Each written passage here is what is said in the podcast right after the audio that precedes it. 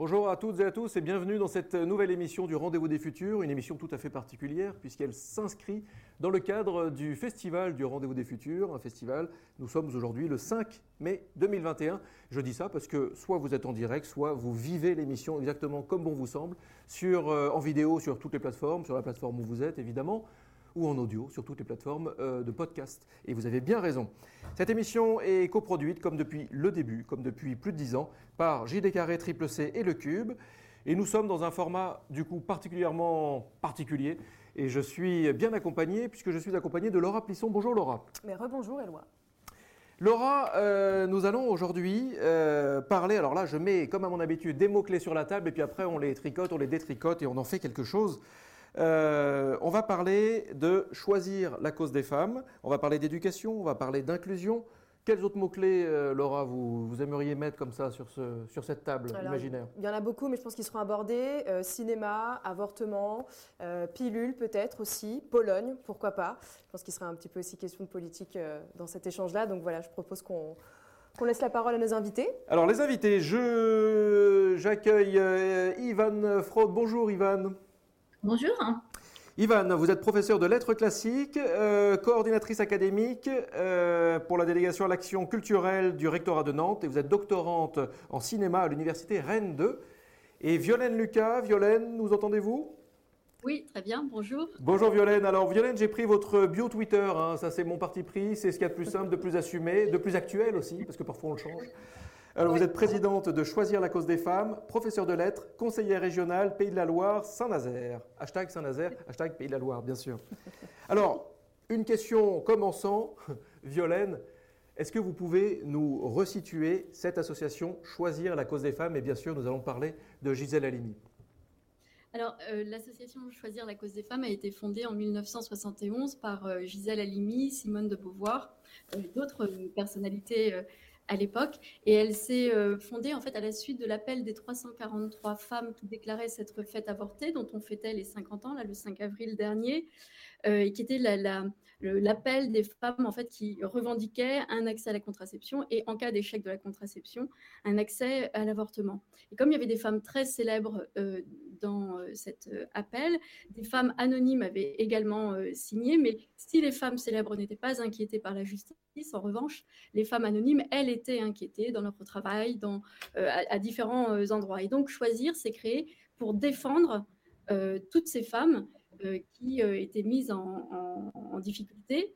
et aussi, choisir, donc, c'est c'est constitué autour du procès de Bobigny qui a eu lieu un peu après, en 72, et qui, a, qui, était en fait le procès d'une jeune femme qui s'appelait Marie-Claire Chevalier, une adolescente qui s'était faite violer euh, et qui s'était ensuite fait avorter, qui avait été dénoncée par son violeur pour s'être fait avorter. Et elle et sa mère et les, euh, les collègues de travail de sa mère étaient sur le banc des accusés. Et Gisèle Halimi avait pris la défense euh, de Marie-Claire Chevalier et de sa mère, et aidée par le mouvement féministe et par choisir la cause des femmes, elle a gagné ce procès qui a permis, à partir de 1975, que la loi Veil puisse légaliser et encadrer en tout cas l'avortement. Donc voilà pour l'association. Euh, de bien resituer, merci beaucoup Violaine. Laurent, euh, allez-y Violaine, pardon, allez-y, allez-y Violaine. Oui, si vous voulez qu'on parle des projets euh, actuels et contemporains de choisir, en fait, on a Foucault qui était rue Saint-Dominique à Paris, euh, et qui, euh, que nous devons déménager euh, suite à la, disparition donc, de, Gisèle Halimi. et en faisant en fait l'état des lieux de tout ce que nous possédions et que nous n'avions pas nécessairement fouillé ou n'avions pas nécessairement découvert, on est tombé en fait sur une, sur une véritable pépite ou des pépites en réalité qui sont des documents d'archives que nous jugeons exceptionnels parce que ce sont des lettres de femmes ou de personnes qui s'adressent à des soignants, à plusieurs, euh, à plusieurs euh, soignants, euh, médecins, infirmiers, etc., et qui exposent les raisons pour lesquelles, on est en 1970, 71, 72, pour lesquelles ces, ces personnes veulent accéder à un avortement. les lettres qui, que nous avons trouvées, qui étaient dans des enveloppes cachetées et, et, qui, et, qui, étaient un peu dissimulées, en fait, ont permis, en fait, nous permettent de mieux comprendre quel était l'état d'esprit des, des, femmes à l'époque, dans les années 70 en France, quand elles avaient décidé de ne pas donner la vie. et ce qu'on découvre, alors d'abord, ces lettres, la, la lecture qu'on en a eue, nous montre que c'est souvent les femmes qui écrivent elles-mêmes, mais ça pouvait être aussi les parents, les mères, notamment de ces femmes, ou les maris ou compagnons qui partagent euh, la, difficulté de cette grossesse non désirée et qui veulent accéder à un avortement à l'époque où c'est illégal. Ce qui est marquant, c'est de voir les, raisons, les explications euh, pour justifier ce, besoin d'un recours à un avortement et la peur de se retrouver euh, dans des conditions extrêmement difficiles et qui mettent en péril la vie de la femme. Les raisons, c'est d'abord des difficultés économiques. Les gens sont dans, une situation financière difficile et la venue d'un nouvel enfant ou la venue de cet enfant, de ce premier enfant non désiré, euh, va les mettre dans une très grande difficulté. C'est aussi des femmes qui ont 45, 50 ans, qui sont déjà mères de familles nombreuses et qui ne veulent pas d'un nouvel enfant parce qu'elles se sentent déjà débordées euh, par un grand nombre d'enfants, de, responsabilités, de tâches qu'elles ont à accomplir. Il y a souvent aussi la détresse psychologique dans laquelle cette grossesse non désirée place les femmes. Euh, leur âge, soit un très jeune âge, soit j'ai parlé donc de femmes plus âgées qui ne voient pas euh, à 50 ans euh, avoir une nouvelle grossesse, et puis des difficultés de santé, que ce soit des santé euh, psychologiques ou que ce soit de la santé physique. Et puis ce qui est marquant et très troublant dans ces lettres, c'est les excuses formulées par ces femmes ou par ces hommes qui s'excusent devant le médecin, devant l'infirmière à qui ils s'adressent, qui s'excusent parce qu'ils se sont mal comportés en quelque sorte. C'est-à-dire qu'en ayant des relations sexuelles, ils ont accompli quelque chose qui, en définitive, a des conséquences qu'ils jugent euh, désastreuses, honteuses, parce, parce que la femme se retrouve enceinte. Ça, c'est édifiant à voir dans ces lettres. Ce sentiment de honte, de culpabilité, ce besoin de justifier pourquoi j'ai recours, je, demande un recours à un avortement. Et c'est des cris de détresse. C'est des cris de détresse qui se soldent même par euh, des déclarations du type je me suiciderai si je suis obligée de mener à terme cette grossesse ou si je ne peux pas avoir un accident, un, avortement. Euh, qu'est-ce que ça nous apprend aujourd'hui, en fait? Parce que la question qu'on pourrait se poser, c'est se dire bon, mais aujourd'hui, est-ce que vraiment il y a un problème autour de cette question-là de l'avortement? Non, c'était pas ma question. C'était pas ma question, Vélène Lucas, mais euh, ma question juste derrière, c'était, ça aurait été. Euh, à quoi ça sert de faire ce travail comme ça de, recherche, d'analyse de toutes ces archives? Qu'est-ce que vous allez en faire? Mais, mais cela dit, qu'est-ce que ça montre? C'est effectivement, c'est une vraie question. Ben, en fait, voilà, nous, on, s'est demandé en fait euh, euh, quoi faire de tout ça, en fait, parce que c'est l'histoire de notre euh, association de choisir la cause des femmes. Elle est vraiment très intimement liée au procès de Bobigny, à la question de choisir de donner la vie. Ça s'appelle pas choisir la cause des femmes pour rien. Choisir, c'est comment les femmes se déterminent et se déterminent notamment. Première première pièce du combat de choisir, c'est la question de la contraception et de l'avortement. Donc nous, on s'est posé la question de un se réapproprier cette histoire-là parce que euh, on ne veut pas se dire qu'en réalité, ce qui s'est produit euh, il y a 50 ans, la question de l'obtention euh, du droit d'accès à l'avortement, etc., on ne veut pas dire que c'est réglé une fois pour toutes, parce que ça n'est pas vrai, ça n'est pas réglé une fois pour toutes. Pour preuve, le 18 février dernier, il y avait une proposition de loi pour étendre le, délai légal de recours à l'avortement de 12 à 14 semaines. C'était une proposition de loi dans une niche parlementaire proposée par les minorités de gauche euh, et qui a été rejeté parce qu'il y a eu 500 amendements de parlementaires qui ne veulent pas qu'on allonge ce délai légal. Dans le même temps, ces mêmes parlementaires ne veulent pas qu'on facilite l'accès à l'avortement. Le projet de loi portait aussi la possibilité pour les sages-femmes de pratiquer euh, ce geste. On sait qu'en Pologne, il y a un recul terrible sur le droit à l'avortement et que le même pourrait avoir lieu en France ou dans d'autres pays où actuellement on euh, en tout cas, on a un accès plus favorable, même si en réalité ça ne se fait pas. On sait aussi qu'il y a environ 1500 femmes qui, en France, quittent la France pour aller se faire avorter à l'étranger parce qu'elles ont dépassé le délai légal, que cela coûte 1000 euros pour l'intervention simplement aux Pays-Bas, en Angleterre ou en Espagne.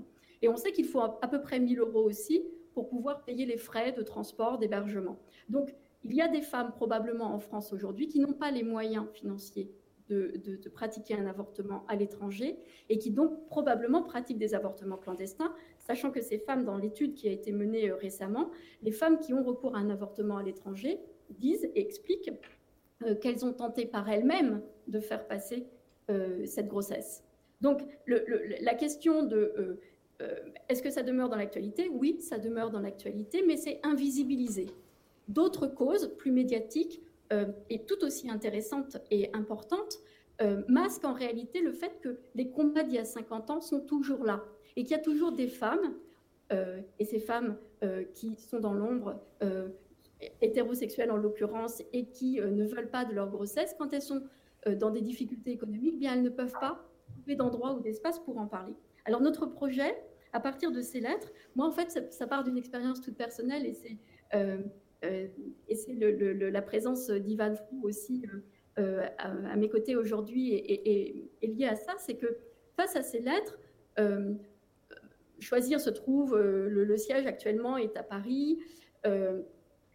mes collègues de travail, donc je suis professeur de français, prof de lettres, euh, m'ont demandé un jour, Ivan m'a demandé particulièrement avec d'autres collègues euh, d'expliquer ce que faisait Choisir. Et je leur ai parlé de toutes ces lettres.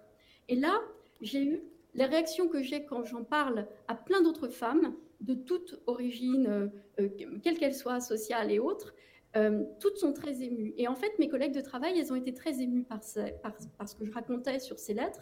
Et elles m'ont dit, mais on voudrait les lire collectivement. Et en fait, on s'est dit qu'on se réapproprier cette histoire des femmes et euh, ces lettres, ces, récits, euh, dans un euh, travail collectif, citoyen, qui mêle plusieurs approches. Où nous, on va commencer par lire ces lettres collectivement, ce groupe de femmes.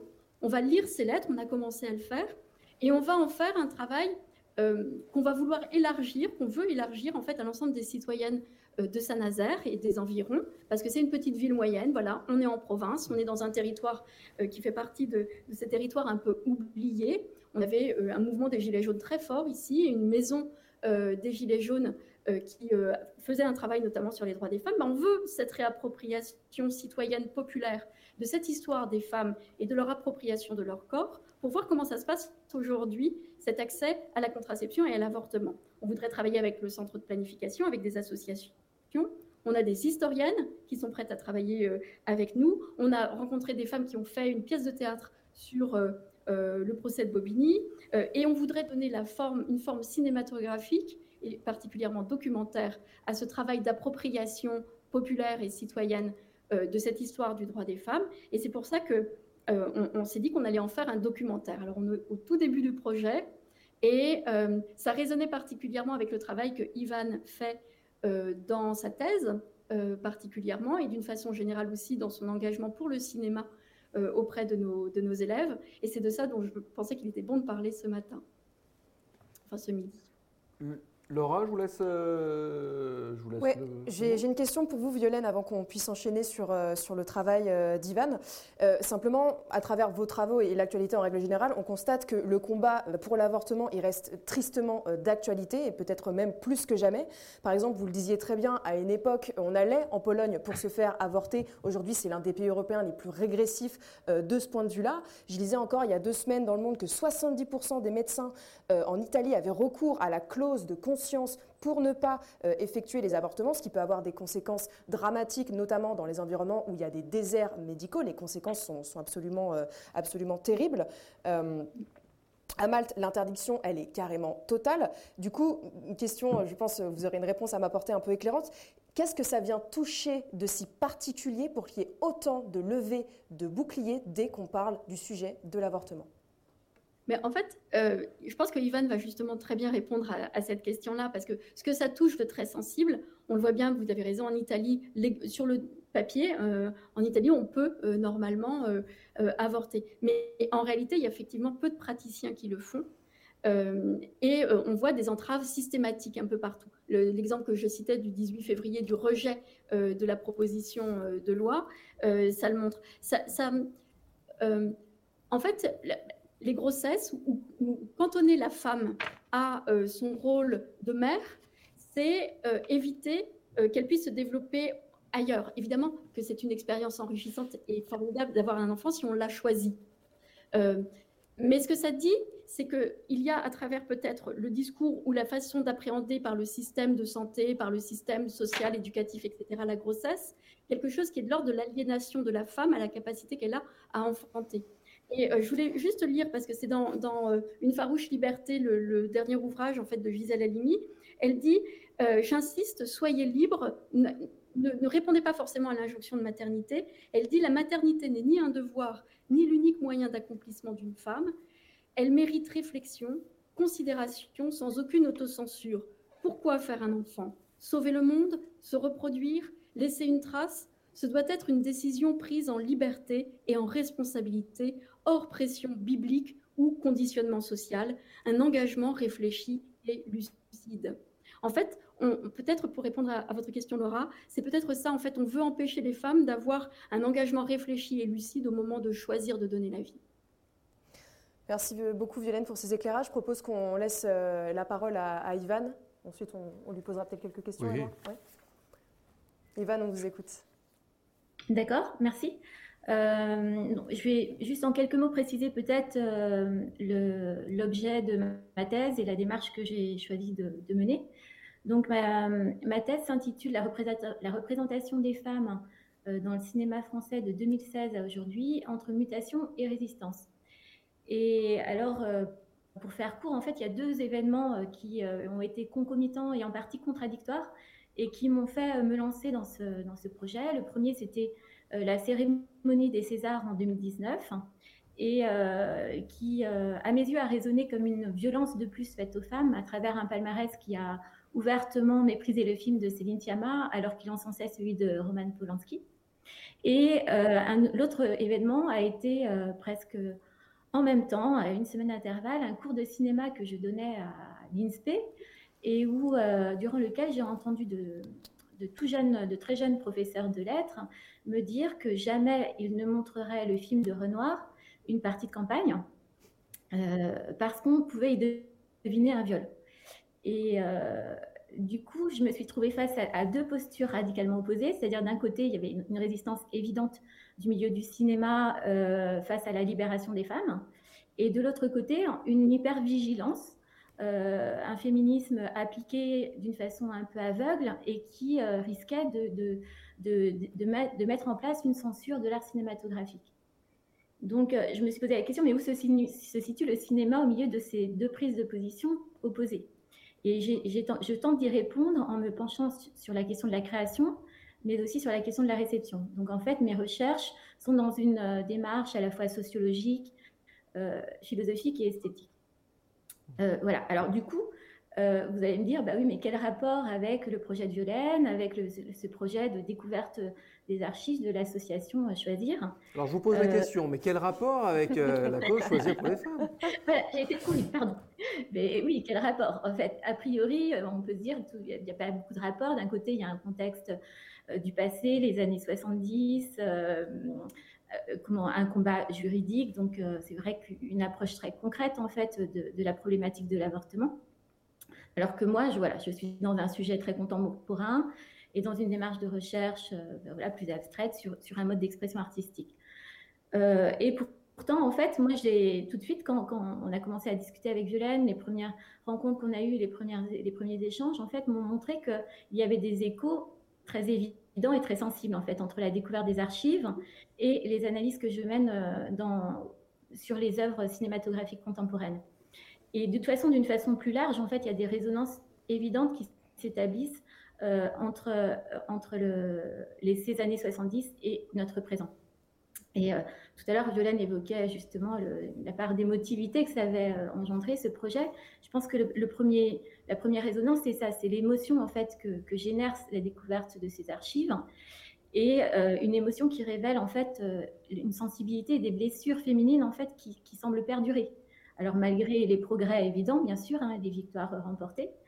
Euh, et puis une autre résonance, pardon, c'est aussi de, je, la ressens aussi parce que finalement ces lectures soulèvent le besoin d'une parole libre et cette parole libre, je pense qu'elle est au cœur de notre société actuelle et au cœur du problème aussi euh, des femmes euh, aujourd'hui. Et enfin aussi, euh, autre résonance, parce que du coup, la lecture des lettres, mais aussi ce retour sur le procès de Bobigny, en fait, réactive la question du corps des femmes. Et en fait, on, se demande aujourd'hui où, en est-on? En fait, le, le, corps des femmes leur appartient-elle aujourd'hui plus qu'hier? Et en quoi en fait. Hein. Donc voilà aussi la troisième résonance qu'on peut voir. Merci Ivan. Euh, nous, sommes, euh, nous sommes toujours avec Ivan Fro et Violaine Lucas dans ce rendez-vous du futur. Euh, Ivan, vous venez de parler plusieurs fois de résonance. J'ai moi-même une résonance à vous proposer. Une résonance avec une précédente émission du rendez-vous des futurs, une émission avec Marilène Patoumatis. C'est une émission qui avait été réalisée pendant le confinement. Et elle nous resitue deux, trois petites choses. Et c'était dans son échange avec Coralie Huchet. On se retrouve juste après.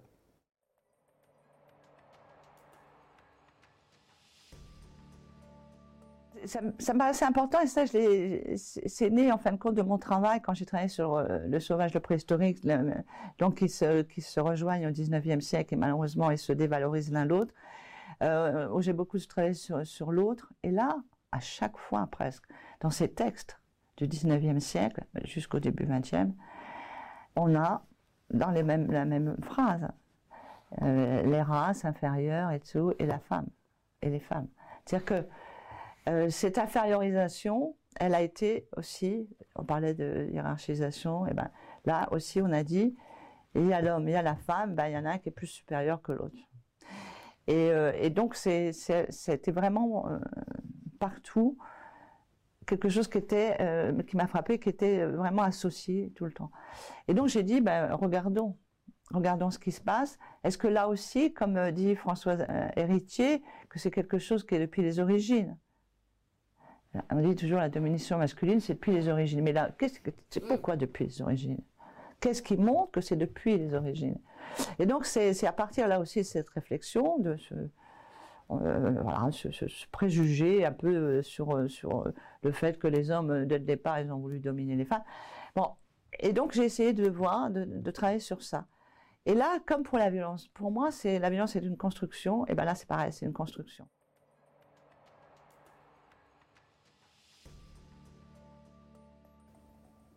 De retour dans ce rendez-vous des futurs avec Violaine Lucas et Ivan Frott. Euh, Violaine, Violaine Lucas, juste un, petit mot pour, pour rebondir en quelque sorte, mais vraiment en peu de, en peu de temps, sur euh, le propos de Marilène Patoumatis. Euh, finalement, c'est une question assez, assez, assez vaste et j'ai envie de demander où en est-on dans le fil de l'histoire concernant la cause des femmes. elle en est où cette place? Est-ce qu'on est en régression? Est-ce qu'on est, est-ce qu'il y a quand même eu une série d'avancées? Euh, on parlait tout à l'heure de la Pologne. Bon, là, c'est clairement la régression. Euh, la dernière fois que vous étiez venu nous voir, il y, a, quelques années, on, parlait, on était en plein Trump et certains États euh, commençaient à se rigidifier concernant la cause des femmes. C'était quand même assez catastrophique. Biden, là, une sorte de Biden mania en ce moment. Où est-ce qu'on en est? Bah, c'est difficile d'avoir une vision très, enfin, à la fois internationale et de pouvoir répondre à cette question-là parce qu'on nous, on nous la pose tout le temps, mais je ne crois pas que en fait, on puisse y répondre très facilement. Et par contre, j'aurais bien aimé qu'on écoute davantage, si ça vous embête pas, Ivan Fro, sur euh, le raisonnement qu'elle mène sur le cinéma et sur euh, ça répondra à votre question, je pense, en fait, euh, Éloi, parce que Ivan avait quelque chose de, très pertinent justement à dire sur ça, sur le, lien. Enfin, est-ce qu'on peut parler de progrès général? Les échos qu'en offre le cinéma la place des femmes dans le, cinéma, justement, je crois que ce serait intéressant qu'il va nous répondre sur ça. Alors ça, on va en parler juste après, Violaine, vous avez raison, mais il y a quand même une question de Laura qui me paraît tout à fait intéressante. Je vous promets, on parlera évidemment avec Ivan euh, après. Biden, on est d'accord, c'est magnifique ce qu'il fait. Euh, euh, quand on le voit avec la vice-présidente et la, porte-parole, c'est vraiment génial. Donc, de ce point de vue-là, il y a des avancées. Laura, Laura allez-y oui, sur, votre, sur votre question. oui, c'était pour rebondir par rapport à Ivan, les résonances dont vous parliez avec l'actualité, notamment celle du corps des femmes. Moi, je voulais qu'on parle aussi d'un symbole, c'est celui de la pilule. On sait que la pilule, quand elle est arrivée, c'était un vrai voilà, symbole de libération des femmes. C'était une façon aussi pour elles de se réapproprier leur corps et la le, contrôle aussi du, souhait de vouloir donner euh, la vie. Et on se rend compte aujourd'hui, notamment avec un certain éclairage euh, des, vaccins euh, contre le Covid, mais entre autres que cette pilule, aujourd'hui, elle est presque trop prescrite, que maintenant on ne pose plus la question aux jeunes filles qui se rendent, euh, qui se rendent chez, les gynécologues et que c'est un outil qu'on a tendance à prescrire euh, de manière presque automatique alors qu'on sait aujourd'hui que ça peut avoir des dégâts euh, très sérieux sur la santé. J'évoquais le Covid il y a un instant justement aussi parce qu'on s'est rendu compte qu'avec certains vaccins, vaccins pardon, où il y avait des cas voilà, de thrombose qui apparaissaient, quid de la, de la pilule qui peut en provoquer 10 fois plus, alors que jusqu'à présent, ça, n'avait soulevé aucun, aucune inquiétude visible, en tout cas, en tout cas ou médiatisée. voilà, aujourd'hui, on n'en entendait pas du tout parler avant. Euh, alors, bah, bah, en fait, on ne pensait pas du tout qu'on parlerait de, pilules et de contraception. On pensait vraiment qu'on allait parler du travail d'Ivan sur le cinéma et, j'aurais bien aimé qu'on valorise ça. Euh, sur la pilule, je crois pas qu'en en fait, il y a peut-être beaucoup de, euh, de, prescriptions, mais en fait, en réalité, il y a aussi beaucoup d'empêchements en fait, d'accéder à la pilule. Et beaucoup, beaucoup de jeunes femmes aujourd'hui ne peuvent pas aller demander la pilule sans avoir une ordonnance. C'est compliqué et ça justifie aussi le maintien du nombre des avortements. Mais par contre, si on pouvait parler de cinéma avec Ivan. Bon, Violaine, euh, on, a, tout à fait bien entendu le message, effectivement. Après, on avait quelques sujets quand même qu'on souhaitait aborder. Merci Violaine Lucas. Euh, Ivan, euh, du coup, je me tourne vers vous concernant vos travaux autour, autour du cinéma. Est-ce que vous pouvez aller un petit peu plus loin pour nous en parler, s'il vous plaît? Oui, oui. Alors peut-être je vais essayer, je vais tenter quand même de faire un lien pour donner un peu de cohérence à tout ça avec, avec la petite vidéo que vous avez lancée juste après mon intervention sur euh, cette idée de, réfléchir à la place des femmes dans l'histoire. Euh, même si j'ai pas entendu tout, j'avais un mauvais son, mais en fait c'est quelque chose qui me semble très important et qui euh, a émergé en fait au début du projet de, lecture des archives, c'est-à-dire que en fait, selon moi, en fait, l'adhésion de, de du groupe des femmes nazériennes là, au projet de, se tourner vers ces archives, ça a révélé le besoin de penser la continuité de l'histoire des femmes, de revenir sur les creux, les blancs de l'histoire euh, et, et, en fait, alors il y, a des, philosophes qui se penchent vraiment sur cette question, des philosophes tels que Geneviève Fraisse, hein, qui, dit qu'il est important de se poser la question d'où venons-nous, hein, et que c'est d'ailleurs euh, la bonne question pour imaginer où nous allons. Et euh, en fait, cette question, cette notion d'historicité, hein, qui, a, qui à réécrire, qui est à élaborer, en fait, elle fait partie de mes, de mes questionnements dans mon champ de recherche sur le cinéma. Et en fait, euh, sur, euh, sur, sur, pas mal de plans, notamment sur le plan de la critique cinématographique, hein, parce que, à mon sens, on ne peut pas envisager en fait d'aborder la critique cinématographique féministe d'un point de vue féministe sans, sans, cerner en fait tout l'apport des années 70 et de théoriciennes telles que Laura Mulvey, par exemple, hein, qui a mis à jour en fait le, la, part de domination patriarcale et de nomination masculine qui était induite dans les représentations filmiques. Et euh, c'est d'ailleurs cette théoricienne hein, qui a euh, euh, démontré le, poids du regard masculin, du, du, male gaze hein, dans, le cinéma, et qui a montré comment il y avait un mécanisme d'objectivation du corps de la femme qui était mis en jeu dans le cinéma. Et ça, c'est quelque chose, le male gaze, c'est quelque chose qui est extrêmement important aujourd'hui dans, dans, le champ de la recherche du cinéma. Il y a une, théoricienne euh, actuelle qui a écrit un, ouvrage il y a deux ans qui s'appelle Iris Bray, qui est revenu sur cette notion et euh, qui a réfléchi beaucoup à, la façon dont le cinéma, euh, dans le gaze, enfermait le corps des femmes dans une, répression, dans une représentation patriarcale. Et elle se pose la question d'un regard féminin qui, pourrait être élaboré au cinéma et qui pourrait permettre au corps des femmes justement de se libérer en partie. Alors sur, cette, sur, sur deux notions, male gaze, female gaze par exemple, euh, il y a pas mal de questionnements et on, notamment autour de la bonne application de ces concepts à opérer sur les films du passé et du présent. Hein. Euh, et, voilà. Et donc cette question de, la continuité de l'affiliation au cinéma, elle est aussi importante dans l'étude des films. Par exemple, on ne peut pas, euh, moi je, ne peux pas m'empêcher de penser, quand je regarde le film de de Daniel Varda de, 1977, L'une chante, l'autre pas, et qui est complètement ancré hein, dans le procès de Bobigny sur euh, cette question de, l'avortement.